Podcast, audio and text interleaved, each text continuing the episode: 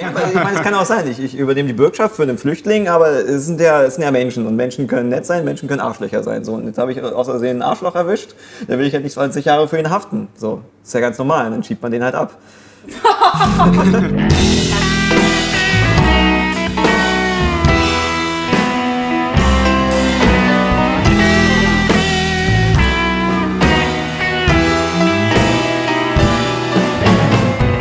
Flüchtlinge mit Rick und Yasser.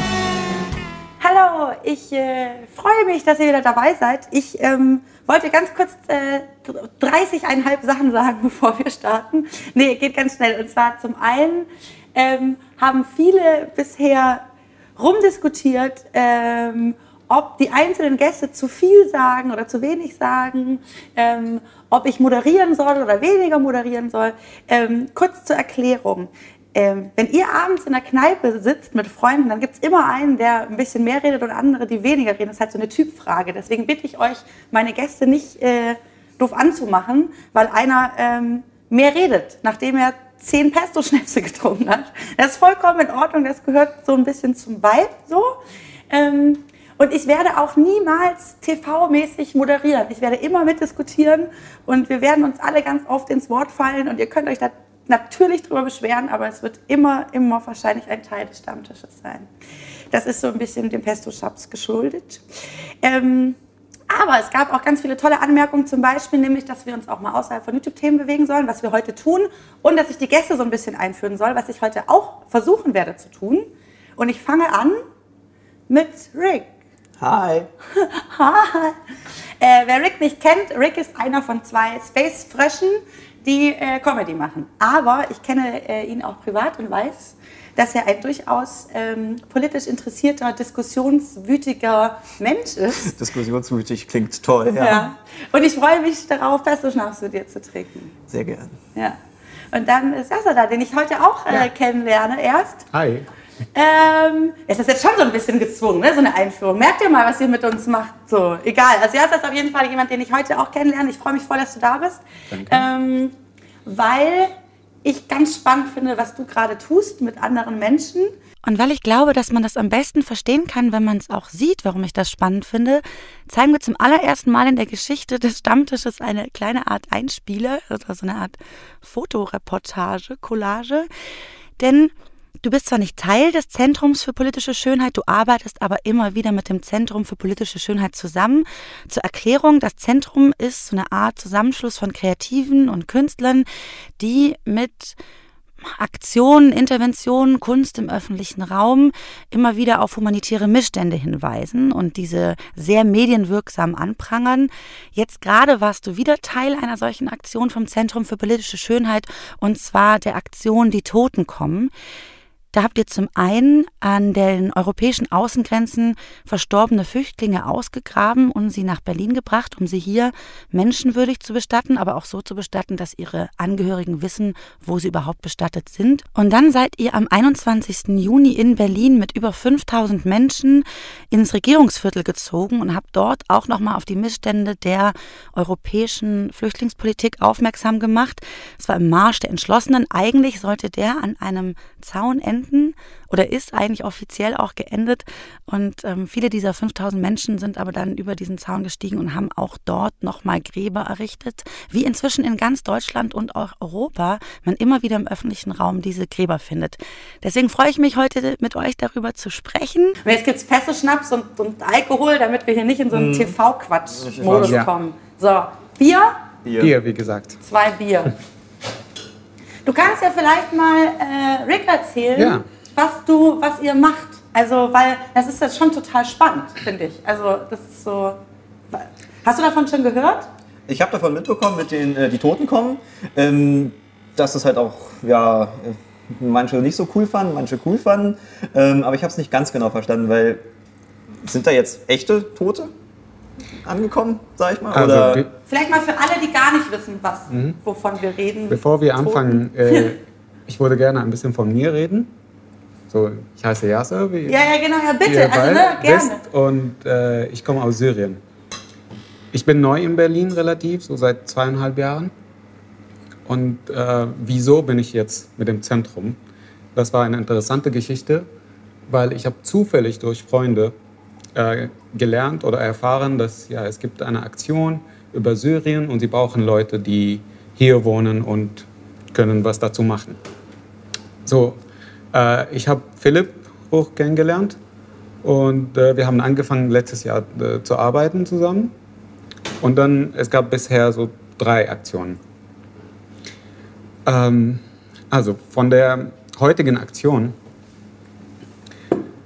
das, äh, das ist sehr spannend, weil es gibt, es gibt eigentlich so viele Leute, die leiden. Die Leute, die äh, Familienangehörige ver verloren haben. Diesen Massengräber, in, also sowohl in Italien als auch in Griechenland. Und äh, daher, also ich habe ich hab mich gerne drin engagiert. Weil war das auch das, was ihr, von, was ihr als allererstes, also was war denn das erste Projekt, was ihr, was, was ah, du vom letzten bist? Jahr. Genau, genau. Ja, das war Kindertransporthilfe. Ja. Da, wo wir am Friedrichstraße, ja. Äh, was auf dem Platz dort, äh, die, die zwei Container übereinander gestellt. Und äh, wir haben Videos von, von Kindern, die äh, in Syrien leiden. Ja. Und wir haben das so eine Art Spiel gemacht. Und zwar, das ist, äh, wir haben 100 Videos ja. und die Deutschen müssen, äh, müssen sozusagen wählen, wer gewinnt, damit er äh, gerettet, also von Deutschland wurde. Das ist auch ganz schön makaber, so ein Spiel daraus zu machen, welches Kind gerettet wird ja. und welches nicht. Ja, aber ich vielleicht, okay. Okay, das geht also quasi schon, das ist auch schon eine ähnliche, eine ähnlich, eine ähnlich drastische Aktion. So. Mhm. Okay. Und, und dann, was war das äh, dann hast du gesagt drei. Ne? Was war das zweite? Ja, die, die zweite Aktion war mit, dem, äh, mit den Kreuzen, ja. die äh, gestohlen wurden und nach, äh, nach, die Grenze, nach den Grenzen von Europa. Das heißt, also was für Kreuze habt ihr geklaut? Äh, die, die vor, äh, vor dem Kanzleramt ah. gestanden sind. Also diese Denkmalkreuze. Ja. Kennst du die? Ähm, nee, ich glaube nicht sind halt im Prinzip einfach so, so, so, so Denk Denkmaler. So. Ja ich verlinke, ja, verlinke euch auch Infos zu allem in der Videobeschreibung. Aber dann, was, ist, was jetzt passiert? Äh, ihr habt natürlich gehört vom Boot, die, die im Meer ja. einfach gesungen sind. Und das ist eine humanitäre Katastrophe. Einfach. Und deshalb, also das, äh, die Zeit war ganz genau passend, um sowas zu machen. Und wie läuft das dann? Also dann ist so ein... Ähm, dann, dann weiß man, okay, wir, wir, wir wollen jetzt ähm, eine Aktion starten, die deswegen, also die so drastisch ist, dass auf jeden Fall niemand drumherum kommt, äh, sich damit zu beschäftigen.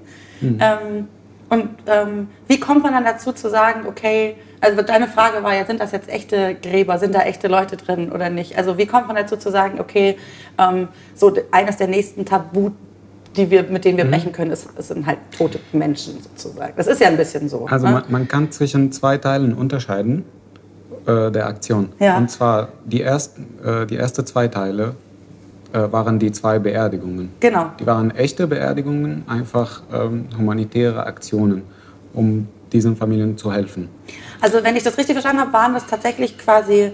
Ähm, habt ihr ähm, äh, Familien von Opfern angeschrieben die sozusagen nicht wussten, wo ihre Hinterbliebenen überhaupt sind und habe die sozusagen ja. dann denen sozusagen eine, eine wirkliche Beerdigung sozusagen verschafft, wo die Familie und alle wissen auch sozusagen, wo, mhm. wo kann ich jetzt mhm. Abschied nehmen. Und das genau. sehr, ähm, auch sehr mit, mit, sehr mit sehr großer Beteiligung der Presse. So. Das ist ja eigentlich eher edel. Also jemanden vernünftig zu beerdigen, finde ich jetzt nicht so makaber wie mit den Kindern.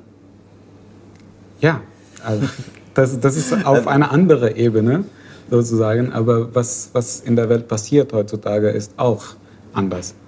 Ja. Also vor, zwei vor zwei Jahren war das komplett anders und viel ruhiger als heutzutage. Also, was hat sich denn verändert, glaubst du? Äh, ja, für mich äh, viel, weil äh, ich komme aus Syrien und du ja. weißt schon, ich bin immer im Kontakt mit Syrien und ich beobachte, was, äh, oder ich folge, was, was dort passiert. Und das, äh, es scheint nicht besser zu werden. Du hast also noch Familie in Syrien? Äh, jetzt nicht mehr, aber sie waren schon. Aber ich habe immer noch alle meine Bekannte und Freunde. Mhm. Bist du, wenn du sagst, du bist seit zweieinhalb Jahren in Berlin, bist du vor zweieinhalb Jahren aus Syrien gekommen oder warst ja. du davor noch woanders in Deutschland? Nee, ich war also direkt nach Berlin. Ja. Wie kam es dazu? Das würde mich interessieren. Also Syrien kriegt man ja mit, ist ja jetzt schon so lange, dass es manche Leute gar nicht mehr interessiert, weil ne, je länger ein Krieg ist, desto mehr, weniger interessiert sich die Presse. Ja, aber was, äh, was passiert, das, das steigt immer. Ja, Weil die Leute in Syrien sind jetzt daran gewöhnt, okay, gibt es eine Explosion hier, eine, eine Bombe dort und so weiter. Das, das ist jetzt Alltag für sie. Aber dann kommt ähm, irgendeine Gruppe und dann machen was Neues. Ja, Und dann zerstören weitere Leben. ja. Ja, und dann, äh, die Presse muss dazu kommen, weil das ist etwas Neues. Und obwohl ich, ich stimme nicht dazu, dass nur die schlechten Nachrichten einfach übertragen wurden. Ja, ja. Und das heißt quasi, ähm, vor zweieinhalb Jahren bist du nach Berlin gekommen Mhm. und ähm, klar, verfolgst jetzt, was in Syrien passiert. Also ist ja irgendwie nachvollziehbar. Natürlich, So. ja. Ähm, und hast aber immer noch Bekannte und Freunde da, die nicht, die quasi innerhalb des Landes geflohen sind, aber nicht außerhalb. Ähm, Ja, also ich habe Freunde und Bekannten, die geflüchtet sind innerhalb Syrien und außerhalb Syrien natürlich. Und es gibt, äh, ich kenne auch Leute, die ähm, immer noch äh, das gleiche Flucht Leben, nee, nee, so. immer noch das gleiche Leben wie vorher haben. okay. Das ist auch äh, ein bisschen ein Paradox, weil äh, die, die Leute leben wie auch immer. Bis heute. Also trotz äh, des Allem. Krieges. Ja, trotz allem. Und ist das dann, weil, ist das dann aus Protest oder aus Ignoranz oder weil man es kann? Also, Ich würde sagen, weil man es kann. kann, Ja. Ja. Also man muss vielleicht dazu sagen, wenn ich das richtig weiß, ne, ich bin wirklich jetzt nicht, ähm, also ich behaupte jetzt nicht, dass ich irgendwelche grundlegenden Fakten kenne oder so, aber es ist ja schon so, wenn ich das, wenn ich das richtig gelesen habe, dass im Moment eigentlich mehr als die Hälfte aller, Syrer. aller Syrer entweder sozusagen im Land oder außerhalb des Landes sozusagen Flüchtlinge sind. Klar. Dass man, das kann man sich, finde ich, also wenn man sich das vorstellt, ist einfach jeder Zweite. Das heißt irgendwie eins, zwei, eins, zwei, also es ist total, also es ist halt nicht, also das kann man, glaube ich, nicht richtig nachvollziehen. So. Es gab mal so von den Syrern, die in Deutschland wohnen, so eine Grafik, Infografik.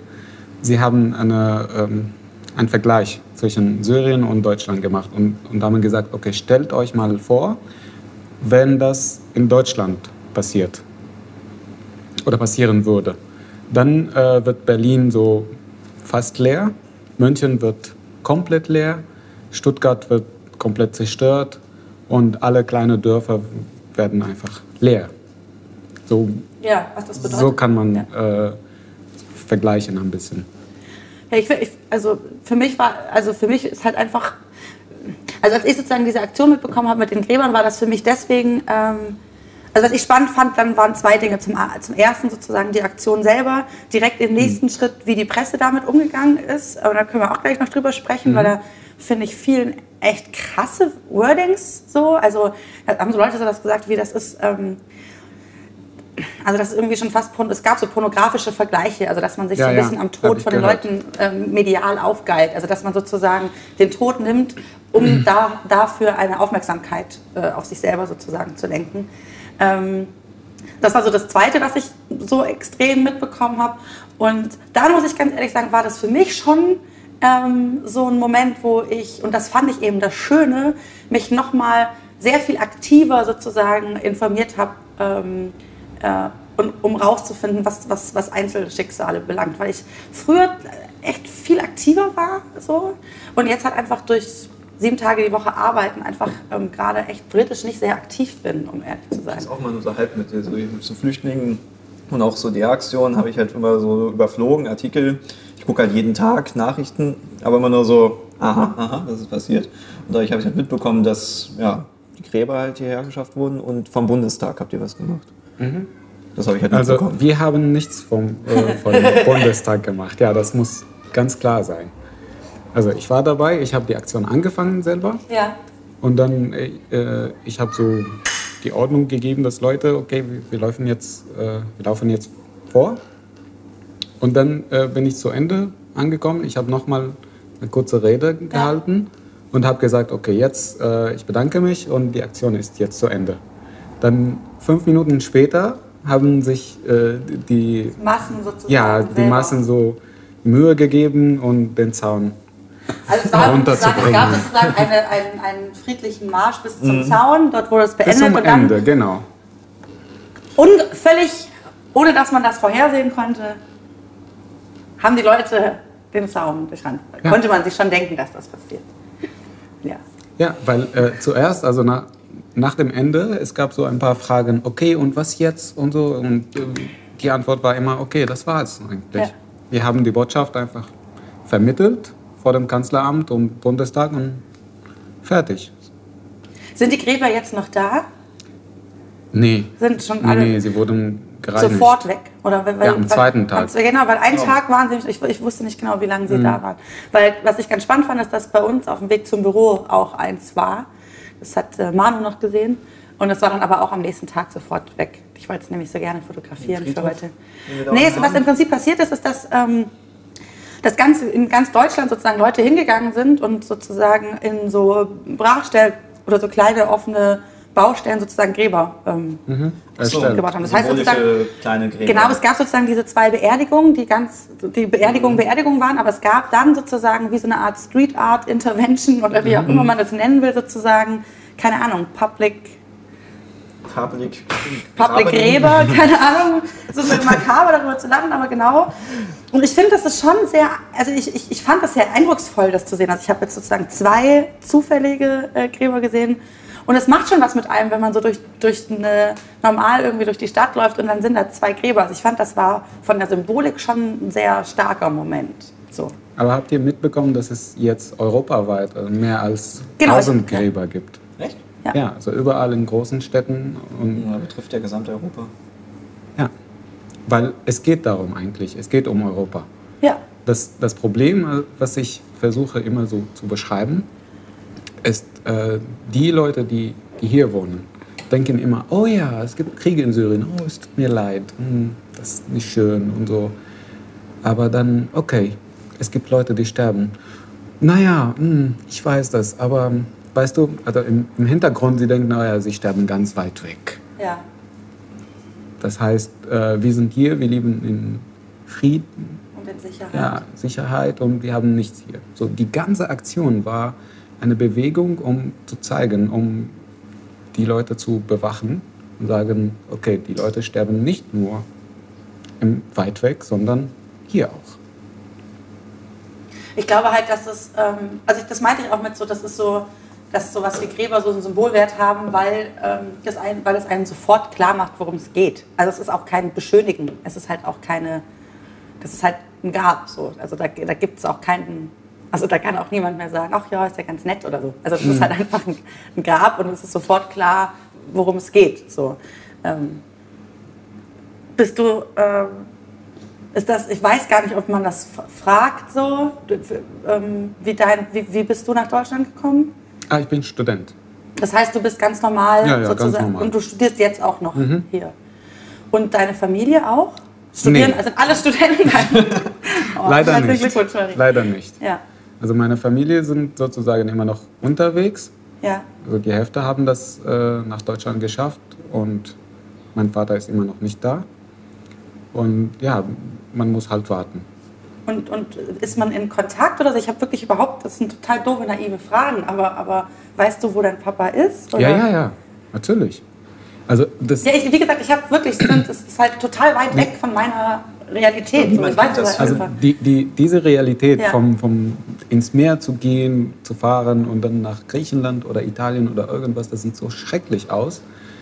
Aber es ist viel einfacher ähm, als Leben in Syrien. Ja. Viel einfacher.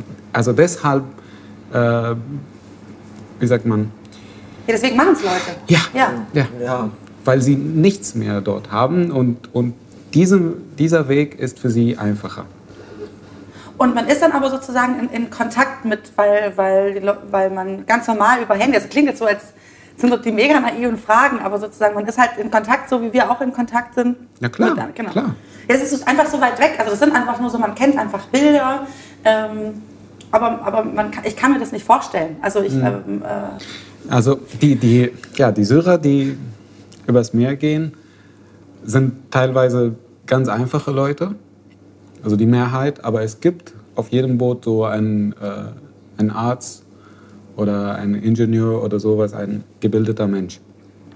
Und ähm, ich kenne eine Geschichte also von, von meinem engen Kumpel Ja. in Syrien. Wir wollten eigentlich zusammen nach Deutschland kommen, aber ich wurde aufgenommen, er nicht.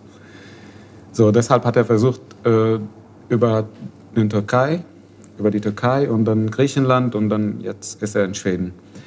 Ähm, was er gemacht hat, er hat sein Handy aufgeladen mit internationalem Kredit Ja. sozusagen und er hat die ganze Karte gespeichert und dann im Boot, er hat äh, den, den äh, Bootfahrer dirigiert. Wo er Äh, hinfahren Ja, ja, genau. Ach, GPS einfach Ja. und dann, äh, ja, von hier, nee, links, rechts und dann sie sind innerhalb von zwei Stunden angekommen. Ach was. Ja, Ja. so ist das. Äh, du siehst auch, dass die sozusagen, wie nennt man sie? Menschen Schlepper? ja, die Schlepper, ja. Ja, es, es sind auch keine ähm, höfliche Menschen. Und, äh, die sind sind äh, Kriminelle, ja. Ja. Sie wollen alles, was sie können, äh, von dir nehmen. Und dann ist es deren, deren egal, ob du ankommst oder nicht. Das sind die Einzigen, die auch was machen. Ja. Muss man auch sagen. Ich meine, klar, sie machen ein brutales Geschäft raus und kacken auf alle. Das ist nicht gerade sehr moralisch, aber auf der anderen Seite ist es die einzige Möglichkeit. ja. Also, Von daher fragt man ja. sich, warum? Warum ist das die einzelne Einzige Möglichkeit. Einzige Möglichkeit, Warum? Wa- wa- wa- Was, was glaubst du, muss jetzt passieren, dass das nicht die einzige Möglichkeit bleibt? Also, also ich meine, ähm, jetzt Gräber auszuheben in, in, in Deutschland ist ja ein, ein Symbolakt, um Leute aufzurütteln. Das ändert ja aber eigentlich nichts, außer wenn die aus, aufgerüttelten Leute was bewegen.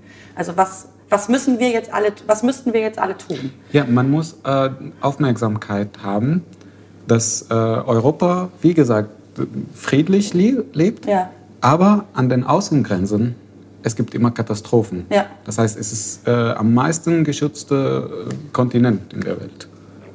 Das heißt, wenn du nach Australien einfach mit dem Boot gehst, dann wirst du keinen, äh, wie sagt man, Coast Guard unterwegs treffen und die, die schießen dich und so weiter. Das bedeutet quasi, wir müssen jetzt alle Lärm machen, damit Aufmerksamkeit da ist, um, um was konkret sozusagen zu ändern. Also was muss jetzt sozusagen konkret passieren? So, also was ist sozusagen in Anführungsstrichen jetzt die Forderung oder was, was, was soll, wofür sollten wir uns jetzt einsetzen? Weißt du, was ich meine? ähm, Politisch sozusagen, auf der, auf der, auf der Ebene Ja. von. Jetzt, ich es ja mitbekommen habe, ist ja politisch ist eine absolute Katastrophe.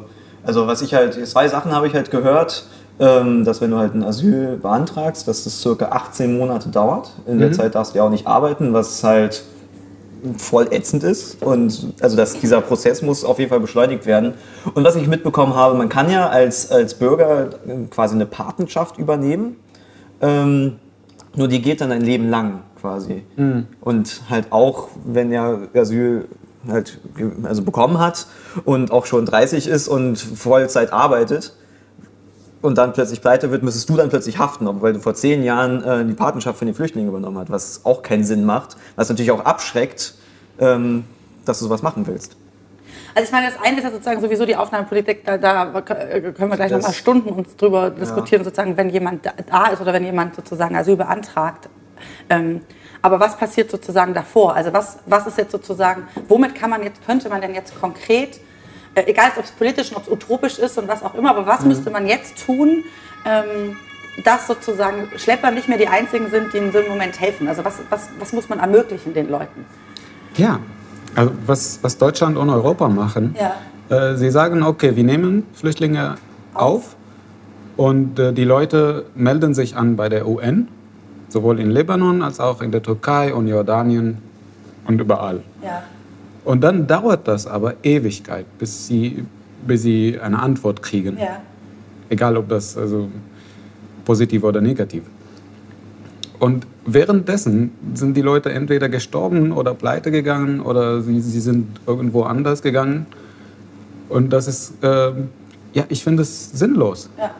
Also, ich würde nicht die äh, Flüchtlingspolitik in, in Deutschland auch so schrecklich vorstellen, weil für die Syrer, äh, es ist, das wurde so viel beschleunigt, dass du, du hast gesagt, das 18 Monate ungefähr, halt aber jetzt für Syrer, das ist drei bis sechs Monate. Aber es ist Auch. ziemlich lange. Nee, also währenddessen äh, wird man, äh, wird man äh, Sprachkurse, also wie Auch angeboten, ja, äh, Sprachkurse, kriegt man so wie hier Berliner Pass, wo er ins Museum gehen kann oder ins Kino, ganz ermäßigt. Äh, kriegt man auch eine Monatskarte. Das heißt, man, man, äh, man wird nur zu Hause, man wird nicht nur zu Hause sein, Ja. sondern du kannst überall gehen und du hast Taschengeld und, und so weiter und so fort. Das ist einigermaßen, aber ich finde, dass, dass die Leute so schockiert sind, weißt du, das ist nicht einfach, direkt von Syrien nach Deutschland zu kommen. Das ist echt ein kultureller Schock. Also vielleicht für euch, das ist nicht das Normale, ihr wurdet hier geboren und, Ja, und so weiter, klar. aber für uns, die Syrer, das ist das ein kompletter Schock. Also in welcher Sinne ein Schock? Ähm, kulturell, genau, sprachlich und äh, wie die Leute sich benehmen, wie die Leute feiern hier zum Beispiel. Sowas gibt es gar nicht in Syrien. Wir sind gar nicht daran gewöhnt. Ja. Und deshalb versucht man so damit umzugehen. Aber wie? Entweder äh, engagiert man sich in der Gesellschaft, in die Gesellschaft und, und sagt, okay, ich werde Leute kennenlernen, obwohl ich kein Deutsch rede. Und dann kommt das im Nachhinein. Oder man sitzt zu Hause. Und am meisten Fällen ist das einfach zu Hause in einem Bobble, so sitzt man und bleibt einfach dort. Was, was kann man denn machen, damit sozusagen der Weg hierher einfacher wird? Weil das ist ja gerade das Riesenproblem Ja, auch. Also nach, das nicht, das heißt, das ist das. Riesenproblem. Das Riesenproblem, danach wird es dann nicht einfacher. Aber Aber der Weg ist schon bekannt. Das heißt, Deutschland ermöglicht Asylanträge zu erstellen. Ja. Ja, ganz einfach. Das Ja. heißt, wenn ein Syrer in der Türkei zur deutschen Botschaft geht und sagt, ähm, ich möchte gerne Asyl in, in Deutschland beantragen, sie werden ihn auslachen. Was willst du denn? Du bist, in der Türkei. Was, was machst du hier? Das geht gar nicht. Und deshalb denkt man, okay, dann die Botschaft, also die das Land repräsentiert sozusagen, und sagen, nö, das geht gar nicht. Oder sie müssen das und das und das und das kriegen aus Syrien. So äh, begläubigte äh, Dokumente und so weiter. Wie, wie, die man auf jeden Fall mitnimmt, wenn man. Ähm, ja, aber Ja. Das, das funktioniert gar nicht. Nicht alle Leute können das machen jetzt. Weil äh, das Auswärtige Amt in Syrien Ja. sitzt in, in einer Lage, wo drumherum gibt es Krieg. Das heißt, der kommst Weg alleine hin, dahin ist, ist auf eigene Gefahr ermöglicht. ja. Ja, es ist gar nicht einfach. Das heißt, im Prinzip müsste man ähm, grundlegend, äh, also Grundvoraussetzungen sozusagen ändern und an Realitäten anpassen, die halt nun mal nicht machen, dass man fünf verschiedene Papierdokumente mit sich bringt. Genau, aber dann auf der anderen Seite, Ja. es gibt äh, auch einen Missbrauch. Genau. Das Weißt du, wo, wo dann alle Leute sagen, oh, jetzt ist es einfach, dann lass uns dahin gehen. Sowas gibt es schon jetzt sogar. Ich kenne Leute, die ganz wohl leben und äh, gar nicht in, in Bedarf sozusagen Asyl zu beantragen, aber trotzdem, sie kommen hierher und sagen, okay, ich, ich will jetzt nichts machen, ich nehme Geld und das ist schon in Ordnung. Also schon äh, richtig gebildete Leute, die äh, studiert haben und so weiter und so fort. Aber ich finde es ein Missbrauch. Und was macht man? Also und da- und dann? Also ich meine, das ist halt immer die Frage, ne? weil das ist ja genau das, was dann halt alle sagen. Ne? Das also so der, der, große, der große Kritikpunkt der Leute, die sagen, nee, geht gar nicht, ansonsten kommen alle Leute und, und, und, und, und schmarotzen hier. Also dieser, dieses Hm. das typische Stammtischargument. So, ähm, was macht man jetzt? Also keine Ahnung. Also was, was kann man konkret tun? Also das ist so, man bleibt so zurück und denkt sich so, ja, okay, alles klar, das heißt, äh, das, das, das, das, das müsste man jetzt machen, aber dann gibt es einen eventuellen Missbrauch. Also wo, wo, wo ist sozusagen der, wo, wo ist der Zwischenweg? So, was, und was kann jetzt, was kann jetzt Rick machen morgen? So, wenn er Lust hat, was zu tun. Nein, damit du was tun kannst. Also wenn du jetzt sagst, Es ist ist, halt- ich, ich, ich lebe in einem Land und ich bin damit so nicht einverstanden. So, ich will das so nicht hinnehmen. So, was kannst du dann konkret tun? So. Du kannst eine Bürgschaft übernehmen. Mach, mach mal, mach doch mal. Ich würde es auch machen, Aber wie ich halt meinte, dass man dann das bis zum Lebensende übernehmen müsste, was halt keinen Sinn macht. So, es würde ja zum Beispiel Sinn machen, würde ich jetzt sagen, ich, äh, da ist ein Asylbewerber oder jemand, der Hilfe braucht, äh, den unterstütze ich, den helfe ich. Das kann ja auch in vieler Hinsicht äh, passieren. Jemand allein kulturell halt einnehmen lassen, ein bisschen was zeigen. Ähm, aber wenn er halt auf eigenen Beinen steht, dann will ich ja nicht mehr für ihn haften. Das ist ja ganz normal. Das ist ja wie so Kinder. Ne? Für die haftest du ja auch, bis sie halt irgendwie irgendwann, äh, ne? Bis du halt merkst, oh Gott, du hast alles verbockt, geh weg, jetzt lebst du für dich alleine. So, So sollte es ja auch sein.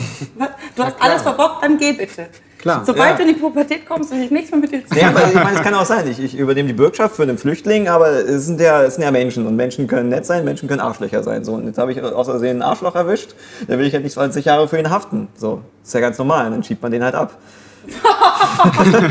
Sehr ungünstig formuliert. Ähm, aber ne, es kann ja auch wirklich halt sein, so 20 Jahre später lebt er jetzt schon und hat aber einfach durch Pech irgendwie finanzielle Probleme. Das kann ja jedem passieren. Plötzlich hafte ich. So, da hat man natürlich Angst vor und deshalb macht man es nicht. Und das ist auch so ein Ja, Problem, dass es ja in so quasi so ein Stein im Weg gelegt wird, dass du denkst, ja, aber in 20 Jahren, Ja, das ist ziemlich lang. so, deswegen.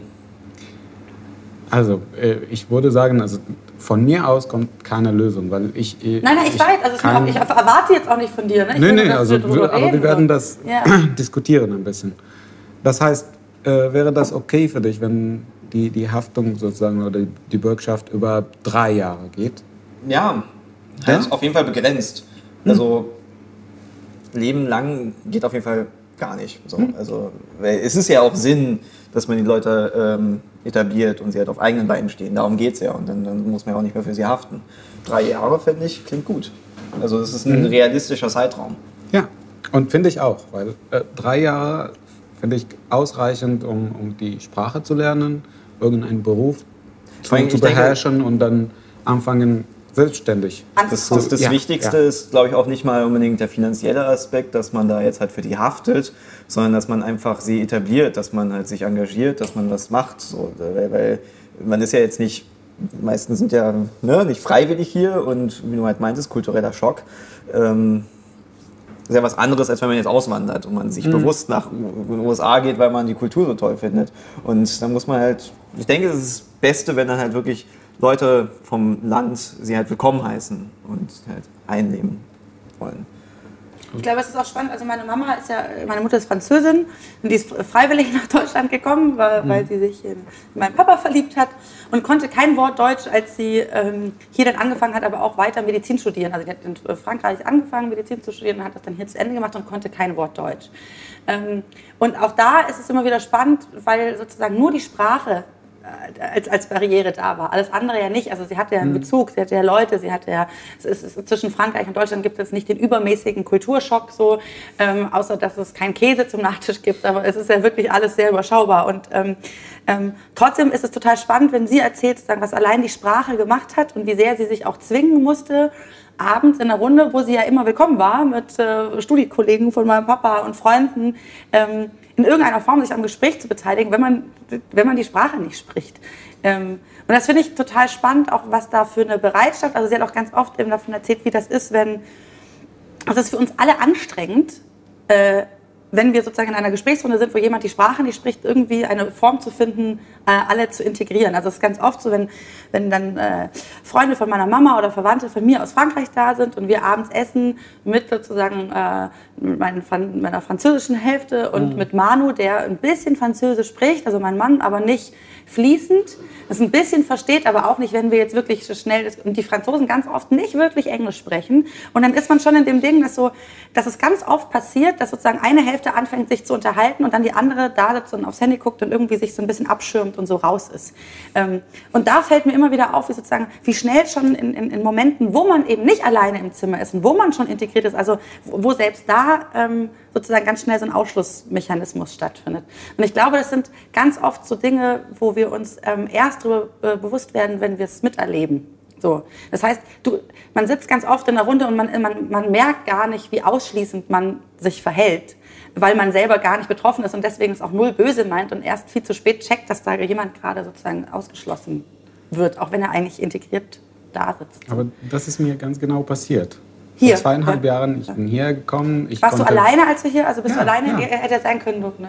Und ich konnte kein Wort, also fast Ja. kein Wort sprechen. Und dann habe ich äh, so die Leute beobachtet und habe versucht, mich so ein bisschen zu integrieren. Aber dann hat das geklappt. Bist du denn aber, du bist quasi auch an die Uni direkt gekommen? Nee, Achso, nee, ich bin erst angekommen, so Sprachkurse gemacht Ja. für sechs Monate. Dann habe ich an, eine Arbeitsstelle gefunden, als Architekt schon? als direkt? Architekt, ja. Und äh, ja, dann, dann ein Jahr später war ich in der Uni. Ja, ja. Ich ich, ich, ich, ich stelle mir einfach vor, dass natürlich eine, Uni ein Ort ist, wo, wo Hm, aber ich in der Vorstellung ist es irgendwie einfacher. Ja, okay. Ja, so deshalb, also Dann hat man ja eben mehr Leute auch von anderen Ländern. Das ist ja jetzt nicht unüblich, dass man Mhm. in einem anderen Land studiert. Ja, und ich, da kommen, glaube ich, auch einfach viele Leute sowieso auch neu zusammen und deswegen ist, es, ist man nicht so, man ist nicht so alleine im Ankommen. Es kommt Irgendwie eher ist natürlich noch eine andere an. Situation. aber- So, also ich denke, bei Studenten hat man eher äh, auch mit offeneren Menschen zu tun. Man studiert ja auch, um was zu lernen und da kommen halt viele verschiedene Menschen zusammen. Aber wenn du jetzt, sage ich mal, okay, es klingt jetzt böse, aber beim Bauarbeiterbetrieb dich einnehmen willst, dann ist es mehr eingefahren. Da sind die Leute vielleicht nicht so offen und halt auch nicht so bereit. gar nicht so sicher. ich weiß es halt nicht. Ich glaube das, also ich glaube, ich glaube, das ist ein sehr, ich glaube, das ist ein sehr krasses Vorurteil. Ich glaube das nicht. ich habe eine Baustelle und äh, Ja. das läuft ganz gut. Die Leute sind ganz nett. Ich wurde mal von Brunnenarbeitern fast zusammengeschlagen, weil wir ihr Auto angeguckt haben. Um Von was 16 denn? Uhr. Ähm, Brunnenbauarbeiter, also die bauen Brunnen, keine Ahnung. Brunnen, ein Die, die, wollten, die wollten uns schlagen, weil wir ihr Auto angeguckt haben. Und ja, so war's. Ja, aber ich glaube tatsächlich, dass das so eine, so eine, so eine das, ich glaube, dass tatsächlich, dass es ein, weiß ich nicht, ein Vorurteil ist. Weiß ich nicht, aber vielleicht. Okay, das heißt, du bist angekommen, dann hattest du einen Sprachkurs. Wie, wie, wie, wie kann man sich, ist, ist, ist das, also sind die Leute da nett? Also, es klingt so doof, aber So den, im Nein, du kommst, genau, du kommst an und und diese, dieser, ist, so eine, ist so diese Sprachkurssituation, ist das ein Moment, wo man sich aufgehoben und willkommen fühlt oder ist das eher seltsam? klar. Ja, ja, weiß ich nicht. Ich, Also ich hatte auch eine ganz nette Lehrerin ja? und ja, sie hat also sie hat mit mir viel gearbeitet und ich habe auch immer zu Hause und äh, unterwegs gelesen und, und so weiter probiert. Ja. Dann abends versuche ich mit, mit den also bestehenden Freunden ein bisschen umzugehen oder rumzugehen und so weiter. Ja, und es geht. Ja. Auf einen Moment wendet man das, ja, ich kann die Sprache irgendwie. Ich finde es also ich finde es deswegen spannend, weil ja auch solche Sprachkurse in dem Moment ja schon auch eine Art des Willkommenheißens irgendwie sind. Also weil man eben erst, wenn man nicht lost ist sofort, sondern erstmal einen Ort hat, wo man ist Regelmäßig ja, denke hingeht. ich, das Allerwichtigste. Also man könnte auch einen albernen Kurs machen, wie die Kultur hier ist, wie du richtig dein Mhm. Bier trinkst. Aber ohne Sprache, guck mal, wie gut er so richtig sein Bier trinkt. Das kannst du nicht so gut, dein Bier richtig trinken. schneller trinken. Ach so, gut bedeutet schnell. Ja, Hauptsache du kippst nicht auf dich. Oder nur in dich. Das mache ich nicht. Das ist schon mal, das reicht aus. Ihr habt in eurem letzten Video, jetzt kommt's. Da müssen wir nochmal einen extra Stammtisch übrigens zu machen, zu eurem Gleichberechtigungsvideo. Wollte ich dir auch mal vorschlagen. Ja, ja, keine Angst, da kommt noch was. Sie haben ein, ein Video davon- gemacht, was, was, davon Sie, was wissen. Sie haben ein Video gemacht zum Thema, ähm, Das, also ganz kurz Ja. erklärt, es geht halt darum, ist Gleichberechtigung auch fair? Dass man quasi, äh, Beispiel hatten wir halt ein, ein Kind und seinen Vater tragen halt jeder 20 Kilo Einkauf. So, das ist halt gleichberechtigt, aber nicht unbedingt fair, weil das Kind halt schwächer ist. So. Und wir aber haben ihr uns habt eher. auch so Sachen gesagt, wie beispielsweise, jetzt regen sich gleich wieder alle auf, weil ich dich abgebrochen habe, aber ihr habt auch so Sachen gesagt wie ähm, so ein Gleichberechtigungsgesetz und eine Frauenquote ist Quatsch, weil man sollte so, solche Sachen nicht gesetzlich sozusagen motivieren. Wir haben nicht gesagt, dass es Quatsch ist, sondern wir haben es hinterfragt und eigentlich die Meinung offen gelassen. Weil die, es ist halt, aus der Fairness-Sicht ist es halt sinnvoll, Leute zu unterstützen, die halt Problematik haben. Ähm, Wie zum Beispiel ähm, Busen. Ja, wir beziehen uns auch, auch auf Aufsichtsräte. Das ist ja sowieso nochmal was ganz Spezielles. Ich meine, wer sitzt in einem Aufsichtsrat von einer Aktiengesellschaft? Ähm, Weshalb ich das gesagt habe, war eigentlich nur, weil ihr nämlich in in einem Atemzug, deswegen musste ich so lachen ähm, und mich direkt danach aufregen, sagte ihr nämlich irgendwie so, naja, also beispielsweise Flüchtlinge und Frauen, die kriegen ja voll Migranten. viel Unterstützung, genau, Migranten und Frauen, die kriegen ja voll viel Unterstützung. so wie du es formulierst, wir, weißt du, wir geben uns super viel Mühe, das ordentlich zu formulieren und dann sagen Das geht gar nicht. Nee, nee. Das, das kannst du nicht korrekt, das kannst du nicht korrekt. Okay, jetzt, sorry, du darfst es jetzt richtig Ja, stellen. das ist halt die Sache. Es gibt halt ähm, viele Unterstützung für Migranten und Frauen. Ähm, aber Und das ist schlecht, oder was? Nee, es ist eben nicht. Also wir sagen nicht, dass es schlecht ist. Ähm, die Sache ist halt, aber passt eigentlich gar nicht zum Thema, ähm, dass wenn du halt Leuten ähm, unter die Arme greifst, halt immer, dass das den anderen Leuten das Gefühl gibst, dass du ihnen unter die Arme greifen musst. Dass quasi na, so, so Flüchtlinge, die sind anders, die sind na, komisch, musst du helfen. So, die kriegen es nicht von alleine hin. Aber bei Flüchtlingen passt das jetzt nicht so ganz an, weil die Situation ganz anders ist als jetzt bei Frauen und Migranten. ja, ne, weil ganz ehrlich, können auch alle alleine was machen. Ich glaube, wir müssen da tatsächlich nochmal ein extra. Ich habe das nur jetzt gerade aufgebracht, weil ähm, du selber auch im, Prinzip sagst, man, man muss irgendwie Leuten helfen, anzukommen. Und das ja genau, und ich das jetzt eben mit dem Aber es ist ja auch eine andere Situation.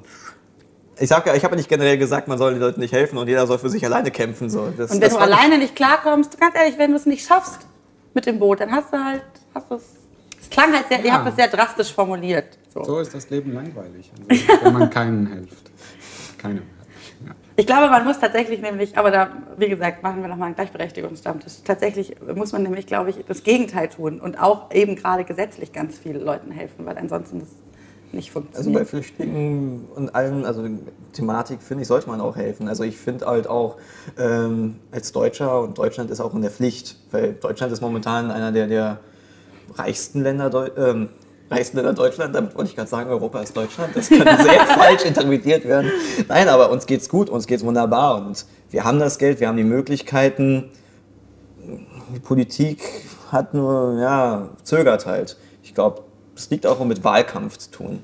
Gerade CDU, CSU hat wahrscheinlich da Angst, dass wenn sie jetzt den Flüchtlingen mehr helfen, dass sie halt dann Wählerstimmen an die rechten Parteien verlieren. Weil Flüchtling ist halt für die Rechten ein 1A-Slogan. So. Bist du hier ähm, angefeindet worden?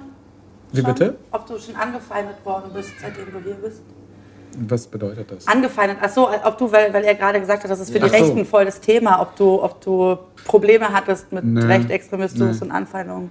Ich glaube, Nee, ich habe hab immer, ja, Ja, aber es kommt drauf an, wo, aber ja, ne, voll gut. ja, es gibt ein paar Orte, wo man Ja, ja, genau. nicht dahin darf. So. Sozusagen, ich wurde immer gewarnt. Wohin, wohin gehst du nicht? Dann können wir das jetzt teilen. Bitte geht nicht nach. Nee, das sage ich nie. Nee, Echt? weil, weil das Problem ist, ich habe das probiert und das war ganz normal. Es war gar nicht so schlimm, wie alle gesagt Nee, haben. nee. Ah, okay. Das heißt, die, die Leute machen immer so Propaganda und, und sagen, ja, ne, dort ist gefährlich und so. Es ist gar nicht so. Also vielleicht ist es besonders für mich, weil ich kann sofort auf Deutsch unterhalten und sagen, ja, okay, was ist los und so. Aber sonst, Ja. ich weiß nicht, wie, sie, wie die Leute dort reagieren auf, auf die neue Ankommende oder Ich die... glaube, in Gesamtdeutschland gibt es keinen Bereich, wo du wirklich Angst haben musst, wo du nicht hin darfst. Also, Das ist, was ich sage. Also ich wurde immer gewarnt und deshalb habe ich das selber probiert. Und äh, ich habe gefunden, das ist ja einfach Schwachsinn. Das, das stimmt gar nicht. Ja, ich glaube, es kommt auch immer darauf an, wem man dann gerade wo begegnet. Ja, es gibt ja, schon genau, so bestimmte Gebiete, äh, wo ich selber auch so nicht denke, nicht wow, äh, krass. allgemein, weil jeder hat seine Meinung und äh, er geht damit um, wie, wie er will. So. Ja, Vielleicht sagt er, okay, du gefällst mir nicht, weil, also nicht nur, dass du Syrer bist zum Beispiel, weil du das und das gemacht hast. Und das kann, ähm, das kann jedem passieren. Kriegst du jetzt so, ähm, also jetzt, wo du sozusagen dich ja auch ganz bewusst auch irgendwie ak aktiv und öffentlich sozusagen auch engagierst, Mhm. ist das was, wofür du eher positives oder eher negatives Feedback bekommst? Sehr positiv. Sehr, ja. Ja. ja. Weil, ähm, also für mich, äh, mein Leben ist schon sozusagen, wie das geplant war, ist schon vorbei. Ja. Ja, und das heißt, ähm, alles, was ich tun kann, das tue ich gerne. Was war denn dein Plan? Also ich, ähm, naja, Wie alt bist du, darf ich das fragen? 29. 29, ja. Also mein Plan war, äh, einen Abschluss zu haben mit 22. Das hat Ja. leider nicht geklappt. Ich hatte das mit 26 gehabt. Und äh, dann wollte ich gerne so erstmal nach Frankreich gehen. Ah. Deshalb habe ich Französisch gelernt. Und äh, ja, letztendlich habe ich die Wahl gehabt zwischen Fra Frankreich und Deutschland. Und dann, äh, ja, Deutschland hatte Glück. Ja, finde ich aber auch. Ja, und dann bin ich hier gekommen. Ja. Das heißt, jetzt ist sozusagen eh alles nur noch ohne Plan. Doch, doch. Also das richtet sich aus immer. Ähm, wie sagt man? Das aktualisiert Das ist sich. einfach neu, genau, ja. Ja. Das heißt, ich bin jetzt für die nächsten zwei Jahre geplant. Ich weiß ganz genau, was ich machen werde. Das ist mehr als ich, ich weiß es nicht, was ich nächstens. Ja. Weißt du das? Das ist Deutschland-Einfluss. Ich, ja. Ja. Du bist äh, Deutscher als ich schon. Ja, ich weiß nicht, ob das gut ist oder positiv gemeint. Ich meine, das ist einfach nur eine Fest. glaub, wenn man wenn, nicht du sagst, so dass das viel plant- Deutsch ist, dann ist das. das Wenn man nicht so viel plant, kann man auch schlecht enttäuscht werden. Das hat auch Vorteile. Ja. Und dann mal gucken, also nach zwei Jahren, weil es gibt auch viele, äh, viele Probleme mit, mit Syrien immer noch und Ja. hier auch und Papiere und so weiter und so fort. Für Also- dich auch? Ja, ja. Wie, wie, ist denn dein, wie ist denn dein Status? Also ich bin immer noch Student. Ja, Aber das Problem ist, äh, mein Pass ist abgelaufen. ja. Ja, und ähm, ich bin zur syrischen Botschaft gegangen. Hallo, ich bin, ich komme aus Syrien. Hi. Möchte ich gerne so einen, einen Pass haben, wenn das möglich ist. Die sagen, naja, Sie haben nur eine Möglichkeit. Und zwar, dass Sie nach Syrien reisen und dann klären Sie Ihre Situation mit der Armee. Also, also wie sagt Armee man. Wehrdienst. Ja. Und dann kommen Sie wieder. Dann kriegen Sie Ihren Pass. Was bedeutet das konkret? Also nur damit das Leute verstehen. Was würde das für dich bedeuten, nach Syrien zurückzureisen und Das deine kommt nicht in Situation Frage. Mit, Das genau. kommt nicht in Frage. ich, aber ich meine, was würde das bedeuten? Also das ist mir klar, aber was würde das konkret bedeuten, wenn du nach Syrien zurückreist, um deine Situation mit der Armee zu klären? Ja, ich wurde mit dem ersten Schritt verhaftet und dann keiner weiß, wo, wo ich bin. Ja. Ganz deutlich. Und das heißt quasi im Moment ist es so, du, du, du bist, ähm, für dich ist es so, solange du studierst, ist es in Ordnung oder, oder, oder ist, hat das damit auch gar nichts zu nachher, tun? auch nachher. Also Die, äh, die Leute in der Ausländerbehörde, also wie sagt man, sie sind manchmal, sie haben diese, ähm, wie sagt man, Vorbild, dass sie gar nicht nett sind und so, aber manchmal verstehen sie ganz gut, was deine Situation ist. Okay, also du meinst, also sie haben das Vorurteil, dass sie es nicht. Nee, die Leute haben Vorurteile von denen. Ja, genau, das meine Ja, ich. Also das heißt, die Beamter ja, ja. oder die Ja, ja, genau. Sacharbeiter sind ja gar nicht nett und sie verstehen Ja. uns gar nicht. Aber es ist am meisten, ich bin dahin so vier, fünf Mal gegangen bisher und das lief immer ganz gut. Genau. Okay. Das heißt, im Moment ist es quasi so, du, du darfst hier bleiben, hast aber keinen Pass. Mhm. Kannst du, darfst du außerhalb von Berlin? Ja, ja, ich, Das- ich darf im Schengen-Gebiet Oh bleiben. ja, okay. Das ist schon mal gut, seit 20 Ländern. Ja, ja, ja, klar. Nee, weil es, das ist ja nochmal, die Residenzpflicht ist ja nochmal eine andere Geschichte. Ja, weiß ich nicht genau. Nee, das, das habe ich nicht. Ich darf überall hinreisen. Das heißt, und würde das was helfen, wenn, wenn Rick jetzt für dich wirkt? Dürftest du dann, würde das was ändern? Ähm, also ich, ich, ich würde sagen, ich arbeite immer alleine. Also jetzt, danke für das Angebot. Nein, ich meine, das war auch nur eine Frage. ja. Das wäre nur eine Frage, ob das bringt. Also ich weiß, ich, ich kenne Nee, das, das, Modell das auch bringt nicht. nichts, weil momentan, also ich wohne wie, wie jeder, wie jedem, an, wie, wie sagt man, wie jeder anderen. Ja. Das heißt, äh, ich bin hier, also ich wohne hier, ich arbeite, ich studiere, ich bin versichert und, und so ich weiter meine und jetzt so fort. Pass, So. also hilft das? Also ich, weil ich kenne, also wie gesagt, ich bin zu wenig informiert über dieses System der, dieser Bürgschaft, die du sagst. Ich weiß nicht, ob du Ich das kennst. das gilt nur für. Flüchtlinge, die Ah. außerhalb Ach Deutschlands so, sind. sozusagen, das ist sozusagen für, für ich, ich verbürge mich dafür, dass dieser Mensch. äh, Ach so, Genau. okay. Da ist halt Damit Ah. er ist halt hier auch- äh, hinreisen darf. Okay, das heißt, jetzt der einzige Ausweg sozusagen wäre, Rick zu heiraten. Das geht aber Das ist nicht schlecht. Ja, oder? Also tatsächlich. Okay. Das geht aber in Deutschland noch nicht. Warum nicht? Doch, natürlich, Doch, eine eingetragene doch. Lebenspartnerschaft gilt. Also mein Cousin ist verheiratet. ja, aber das gilt, aber das gilt für, reicht für Ausweis. Aber tut mir leid. Ja. Oh Mann. Sorry. Sorry. Jetzt darf ich rauchen. denn- Ja, jetzt darfst du er hat mich abgelehnt. Er hat mich gerade abgelehnt. Aber wir haben keinen ich Sex, eine Zigarette hat man nach dem Sex. Also. Es gibt drei Kameras hier. Oder hinten. Also. Das heißt quasi, im Moment kann man auch gar nichts tun. Ich glaube, man kann als einzelne Person immer schwer was tun. Nee, aber auch für dich, man, man, kann, dir jetzt, man können, kann dir jetzt auch gerade gar Also nicht helfen. bei von mir außen. ist alles in Ordnung. Ja, ja.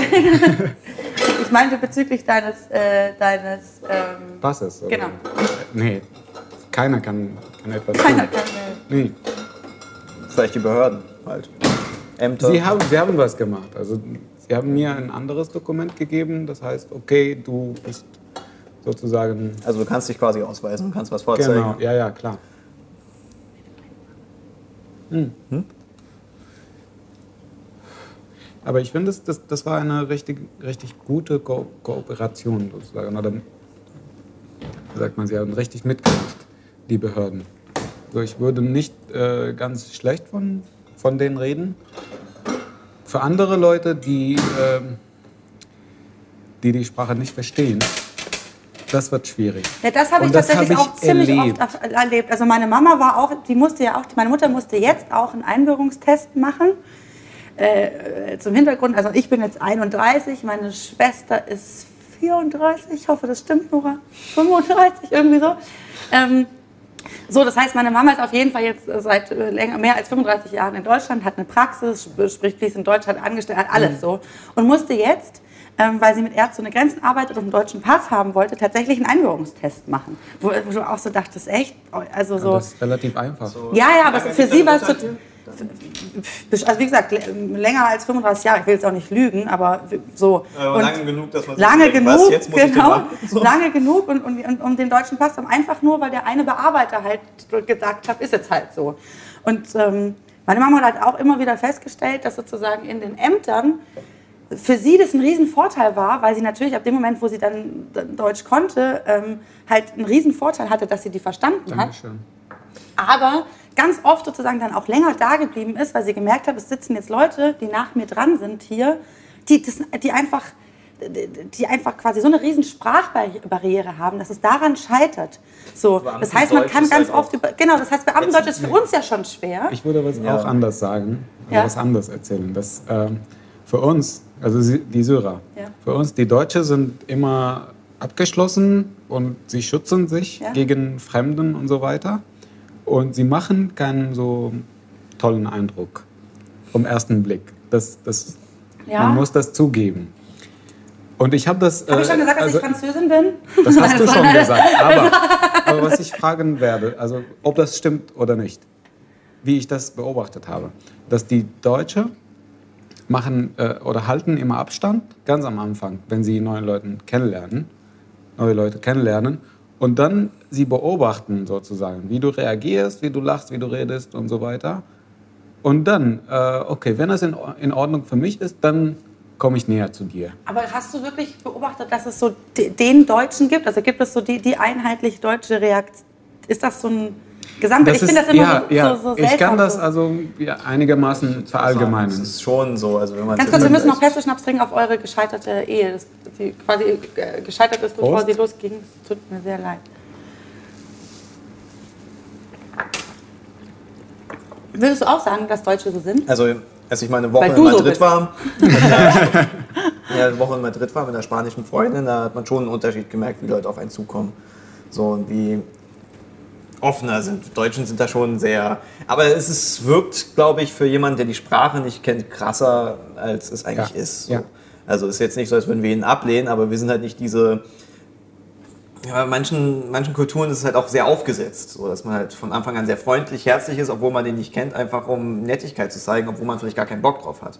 So, wir Deutschen sind da vielleicht eher ehrlicher, weil jemand, den du nicht kennst, kannst ja auch nicht wissen, ob du den magst oder nicht. So, und dann ist man erstmal so, hi, schönen guten Tag. Nee, da, das ist in Ordnung, das finde ich in Ordnung. Aber wir kennen uns jetzt sozusagen, lass mal uns vorstellen, dass wir uns für zwei Monate kennen. Mhm. Ja, und dann bist du immer noch so Das in der. Beobachtungsphase. Das kenne ich nicht. Ich bin nach, ich habe das ganz oft, also es war ganz oft, gab es so Momente in meinem Leben, wo ich so gedacht habe, okay, was ist jetzt so das, wenn es so das Deutsche gibt und das Französische, wann, wann bin ich jetzt gerade so eher Deutsch und eher Französisch? Und habe so gemerkt, das ist irgendwie so, ich bin in der Kommunikation zum Beispiel sehr französisch, also ich rede sehr viel und sehr laut und mit den Händen und unterbreche und diskutiere und bin so. Aber das weiß ich dann auch nicht. Also das ist so, ich kann das nicht so richtig einschätzen, was was ist. Und ob das auch wichtig ist, weiß ich immer nicht so genau.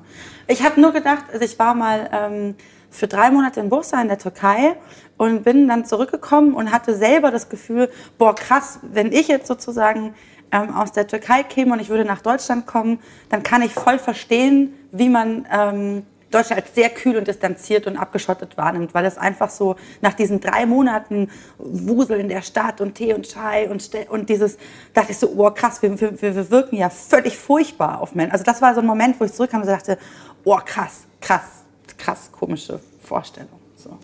Also nicht wirklich. Wenn man das versteht oder kapiert, dann ist das in Ordnung.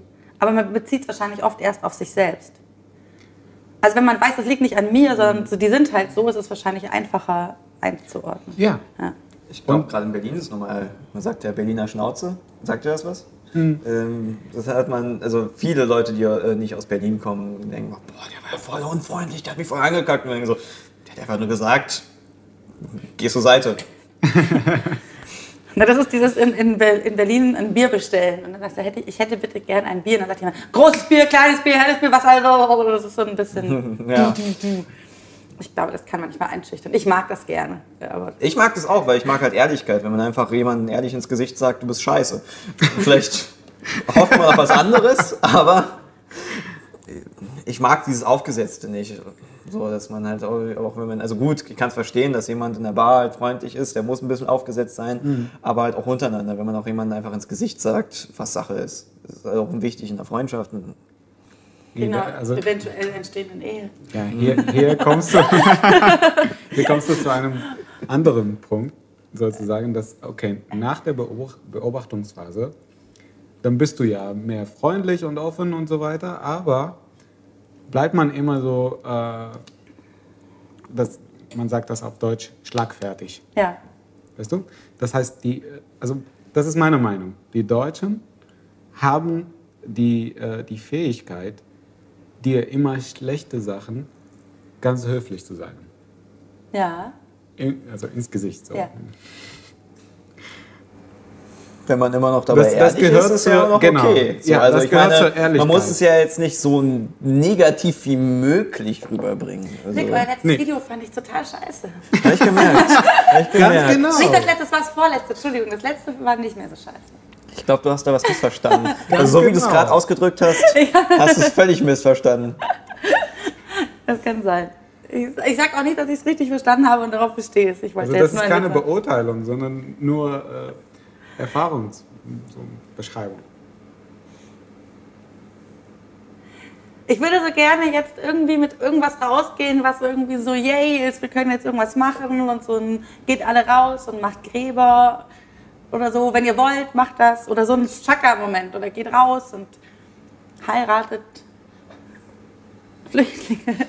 Also ich hätte so, ich hätte so gerne so einen Chaka-Moment. Also was sind denn Dinge, die man, was kann denn jeder Mensch, ohne dass er jetzt ähm, in die große Politik gehen muss, ähm, morgen verändern? Also beispielsweise in der Kommunikation, also zu, sich offen zu zeigen. Also solche Dinge. Können wir so Sachen sagen, wo wir sagen, ey, jetzt bringen wir so ein bisschen Marieske Awesomeness in die Welt. Also ich glaube, was kann man das ist denn sehr tun? problematisch, ähm, wenn du es halt privat machst. Also was ich halt beobachtet habe jetzt bei meinem eigenen Facebook-Account, dass dann eine Freundin einfach so quasi halt so einfach nur einen Post gemacht hat von wegen, alter Leute, macht doch mal was, unterstützt doch mal Flüchtlinge, seid nicht so anti. Und sofort von irgendwelchen Leuten tot diskutiert wurde und angekackt wurde, wie sie sowas schreiben kann, von wegen, alle Flüchtlinge sind ja alle so Schmarotzer. So. Dass man halt natürlich auch Angst hat, sich das zu äußern. Aber ich glaube, genau dann in dem Moment musst du dann äh, ja, da sein. Und also ich glaube, generell ist es so, dass man in solchen Momenten, wenn jemand zum Beispiel auf Facebook sowas postet, weil ich eh nicht, ob das äh, wahnsinnig viel hilft, wenn man auf Facebook Dinge postet. Ja, aber es ist halt so, so sag ich mal, so, so der erste Schritt. So. Ich hab, es ist einfach nur so interessant zu sehen, wie die Leute halt darauf reagieren. Ähm, dass wenn man halt mit anderen Leuten redet, es es kann ja auch damit anfangen, dass man halt auch einfach versucht, den direkten Umkreis zu beeinflussen. So. Das, das kann ja auch schon viel bringen, dass man jetzt nicht sagt, so, hey, ich mache jetzt alleine was, sondern ich will auch meine Freunde dazu bewegen, dass man vielleicht irgendwie was zusammenreißt und dann halt total negatives Feedback kriegt. Oder man, äh, man, man guckt, dass man nicht mit Leuten auf Facebook befreundet sind, die. Ich finde das sehr interessant. Oder du zu sagst sehen. denen ganz ehrlich auf Facebook, Teilweise. dass sie Arschlöcher sind. Du kannst, ja- du kannst das ja so symbolisch so mit so einem Smiley noch so. Tut mir leid, aber deine Meinung, wie du dich gerade zu Flüchtlingen äußerst, finde ich scheiße, Smiley. Danke, tschüss. So. Okay, aber ganz Aber konkret. es rettet ja nichts. An, anstupsen. Freundlicher. Ja, genau. Ich möchte dich hiermit freundlich darauf hinweisen, dass ich dich scheiße finde. Tschüss. Aber was kann man denn konkret tun? Also, was sagst du, was, können, was kann man denn tun als Deutscher? Weniger doof sein zu Menschen? Also, gibt es irgendwas, wo man sagen kann, man, jetzt könnt ihr morgen das tun?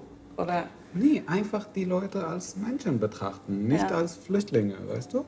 Ja. Weil zum Beispiel, also in, in Syrien, ich habe auch äh, Statistiken gesehen und es sind sozusagen die, die Prozent äh, von, von Syrern, die Abitur machen, Ja. ist erheblich viel höher als die Deutschen, die Abitur. Abitur machen.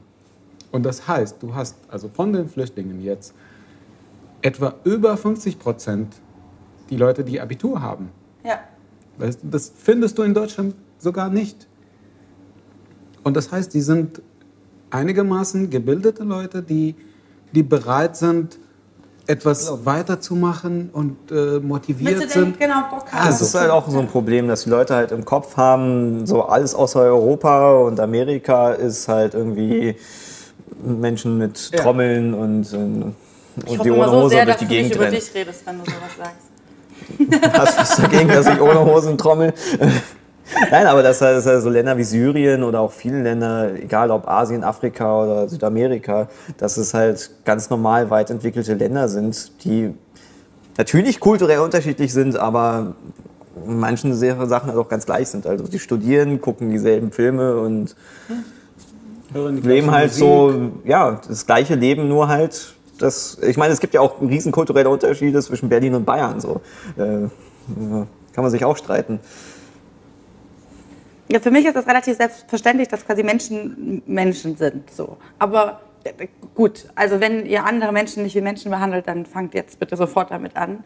Ähm, wenn ihr andere Menschen nicht wie Menschen behandelt, hört auf, meine Videos zu schauen und ähm, geht weg. Ähm, das mal sein.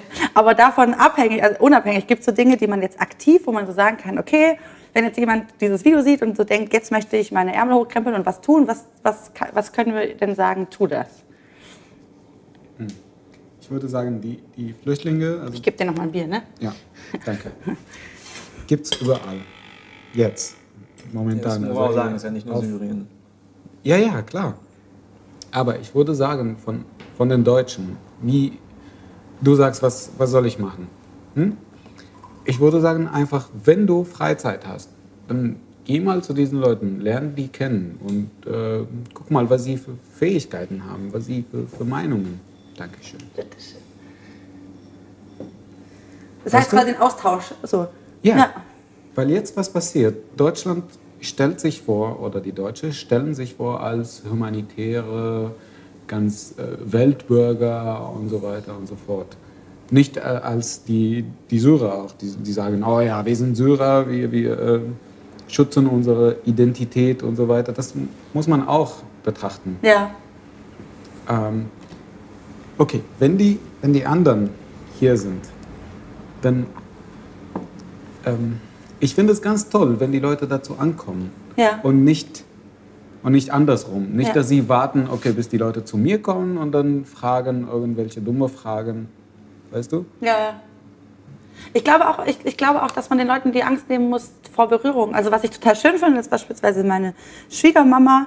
Ähm, die hat jetzt eben auch ganz viele Beiträge gesehen. Ich weiß nicht, ob sie auch was von euch gesehen hat. Ich habe ihr erzählt, dass wir heute hier zusammen sitzen und sie kannte das Thema auf jeden Fall. Ähm, jetzt bestimmt kein, keine politische Aktivistin jetzt per se, ähm, die einfach in der, bei der Stadt angerufen hat und gesagt hat, so, ich habe das jetzt gehört, ich möchte jetzt was tun. Ähm, und das fand ich ein total süßer Moment, also wo, wo man so denkt, ah ja, okay, wenn man wirklich Bock hat, was zu machen, dann findet man schon irgendwie einen Weg. Also so, ich fand das irgendwie so cool, die Vorstellung, dass sie das gesehen hat und dann gesagt hat, so, ich rufe da jetzt an und frage, was ich helfen kann. Und mir dann gestern erzählt hat, sie war beim Waffelbacken und findet das ganz spannend alles so, wo ich so denke, ja, das finde ich irgendwie cool, aber die, das ist, finde ich dann aber auch krass, dass sozusagen meine Schwiegermama die jetzt bestimmt keine alte Oma ist, ne? die ist fit und eine coole Sau, aber da- dass die trotzdem so, eine, so einen Aktivismus raushaut ähm, und viele junge Leute so da sitzen und sagen, ja, aber was soll ich denn jetzt machen? So, wo ich mir so denke, ja, irgendwas kannst du bestimmt Ich glaube, tun. bei den Älteren kennt man es vielleicht halt auch noch aus, aus ähm, Nachkriegszeit. Das ist da, also ich weiß, von meiner Oma war es halt ähm, ganz normal, dass halt irgendjemand mit in der Wohnung mitwohnen musste, weil es halt zu wenig Wohnplatz gab. Und es kommt natürlich auch noch mit rüber aus Erzählungen halt auch auf die Generation, aber jetzt zum Beispiel meine Generation, die kennt halt sowas gar nicht. So. Probleme in Deutschland, irgendwelche Krisensituationen kennen wir halt nicht. Uns geht's gut, und wir gehen davon aus, dass es uns auch äh, weiterhin gut gehen wird. Und Probleme andere klingt immer so kritisch. Ne? Die könnten ja die Probleme mitbringen und dann haben wir auf einmal Probleme.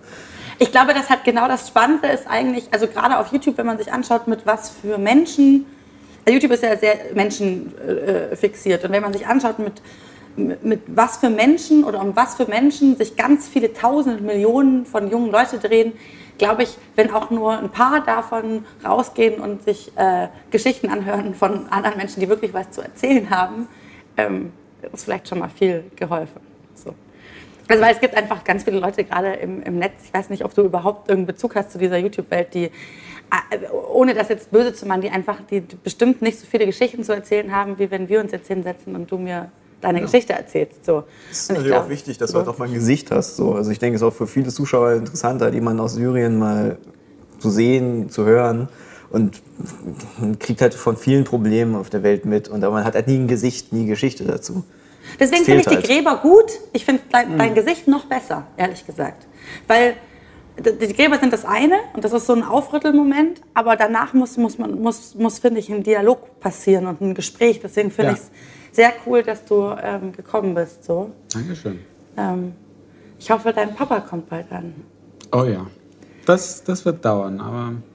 Wie lange dauert, wie lange dauert sowas?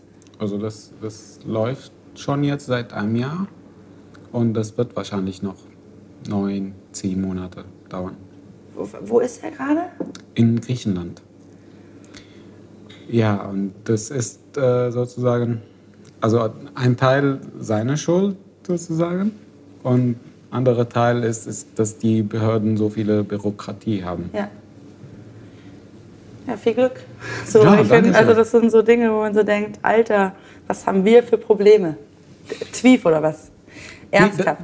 Twief ist witzig, man, das ist kein Problem. Ja. Nee, ich, finde, ich finde, man muss äh, sich nicht so in, in der Stelle stellen, sozusagen, sondern auch äh, okay, ich sage, okay, ich habe kleine Probleme im Vergleich, aber das ist, wir haben so ein, ein Sprichwort auf, auf Arabisch, das sagt, wenn du die Probleme eines anderen betrachtest, dann findest du das, deine Probleme, deine egal Problem. wie groß, ja. so klein sind. Also, es ist immer relativ. Ja. Und deshalb sage ich, nee, bedeutet das nicht, dass, dass ihr keine Probleme habt? Nee, auf gar keinen Fall. Sondern jeder ist mit seinem Leben beschäftigt und hat, hat viel zu tun und hat auf einer Ebene Probleme, aber dann gibt es natürlich krasser Probleme. Ja, und ich glaube schon, dass es gesund ist, ab und zu sich mit solchen Problemen auch auseinanderzusetzen, weil dann die eigenen auf einmal auch, die sind immer noch da, aber es ist auch alles nicht so wahnsinnig schlimm, wie es manchmal ist. So, es gibt jetzt einen letzten Pesto-Schnaps mhm. und danach gibt es nochmal zehn für Rick, damit er eventuell doch sich betrunken in eine Ehe reinquatschen lässt von mir. Betrunken kann ich nicht so. Betrunken also kannst du nicht heiraten, oder was? Nee, Hast du schon mal probiert? Ich, hab schon ich will erst Sex haben vor der Wir gehen nachher da Deswegen. Wir also, gehen nachher da hinten. Äh, Kein Problem. Sorry, aber ich trinke gerne mit dir, aber danach wird schwer. Echt? Rick hat immer erst Sex vor der Ehe. Also er hat schon mehrere Ehen jetzt vollzogen, aber immer ich erst. Ich bin komplett enttäuscht. Wir sind ja in Berlin und nicht in Bayern. Ne? Da ist es vielleicht andersrum, aber hier. Wie ist es in Bayern? Sex. In Bayern hat man was. Ja, da sind noch die Katholiken an der Macht und die wollen doch. Erst Auch wie mit was für Klischees du jetzt um die Ecke kommst, ne? Alter. Ich will einfach nur alle Bayern hier ankotzen. Wir hatten das schon mal. Hi Bayern. Ich meine das alles 100% ernst. Bitteschön. Ich glaube, wir haben vorhin irgendwas aufgenommen. Ach genau, da haben wir auch Bayern getestet. Danke. Danke, dass ihr da wart. So, so. zu einem nicht gleichen Thema. Zum Wohl. Zum Wohl. Zum Wohl. Zum Wohl. Und wir sehen uns wieder. Wir sehen uns wieder Thema, zum Thema Gleichberechtigung. Ich freue mich. Wird. Oh, ich hole dir so eine, ich hol dir, ich hol mir so eine richtig hotte, coole Queer-Gender-Frau mit einem Tresen. Hm. Die du dann so, die du dann wirklich heiraten willst und die dann sagt, nee, so nicht. Ist das so ein Problem, dass du dich heiraten musst? Oder? Nein, nein, das war einfach nur so eine. Das, war, das, das, das wurde schon bisher so dreimal besprochen. Nein, nein, es ist einfach nur so ein. Weil ich überlegt habe, was können wir jetzt aus dieser Sendung irgendwas rausholen, was, was ein konkretes Ergebnis hervorstellt. Also, das Einzige, was mir eingefallen schon, ist, ist, dass ihr jetzt heiratet. Das wäre schon für ein Problem für mich, dich jetzt zu heiraten. Weil ich meine, die Optionen sind, sind äh, bisher toll gewesen, weißt du? Ja. Also ein Syrer und deine Freundin und was noch dazu? Also ja. Irgendeine Person deiner Wahl. Nee, ich finde tatsächlich auch, ähm, du solltest nochmal drüber nachdenken. Mit dem Heiraten? Ja, ich finde okay, schon. Ich mach's. Ansonsten äh, äh, läuft jetzt hier der Abspann und wir, ähm, ich wünsche euch allen einen schönen Tag und wenn ihr rausgeht und Menschen nicht wie Menschen behandelt, dann seid ihr doof. Und ansonsten äh, schaut nach Gräbern. Das habe ich, das habe noch nie zu jemandem gesagt. Guck mal, schau, schau mal nach Gräbern. was heißt das, Ausschau? Mach halt mal nach Gräbern Ausschau.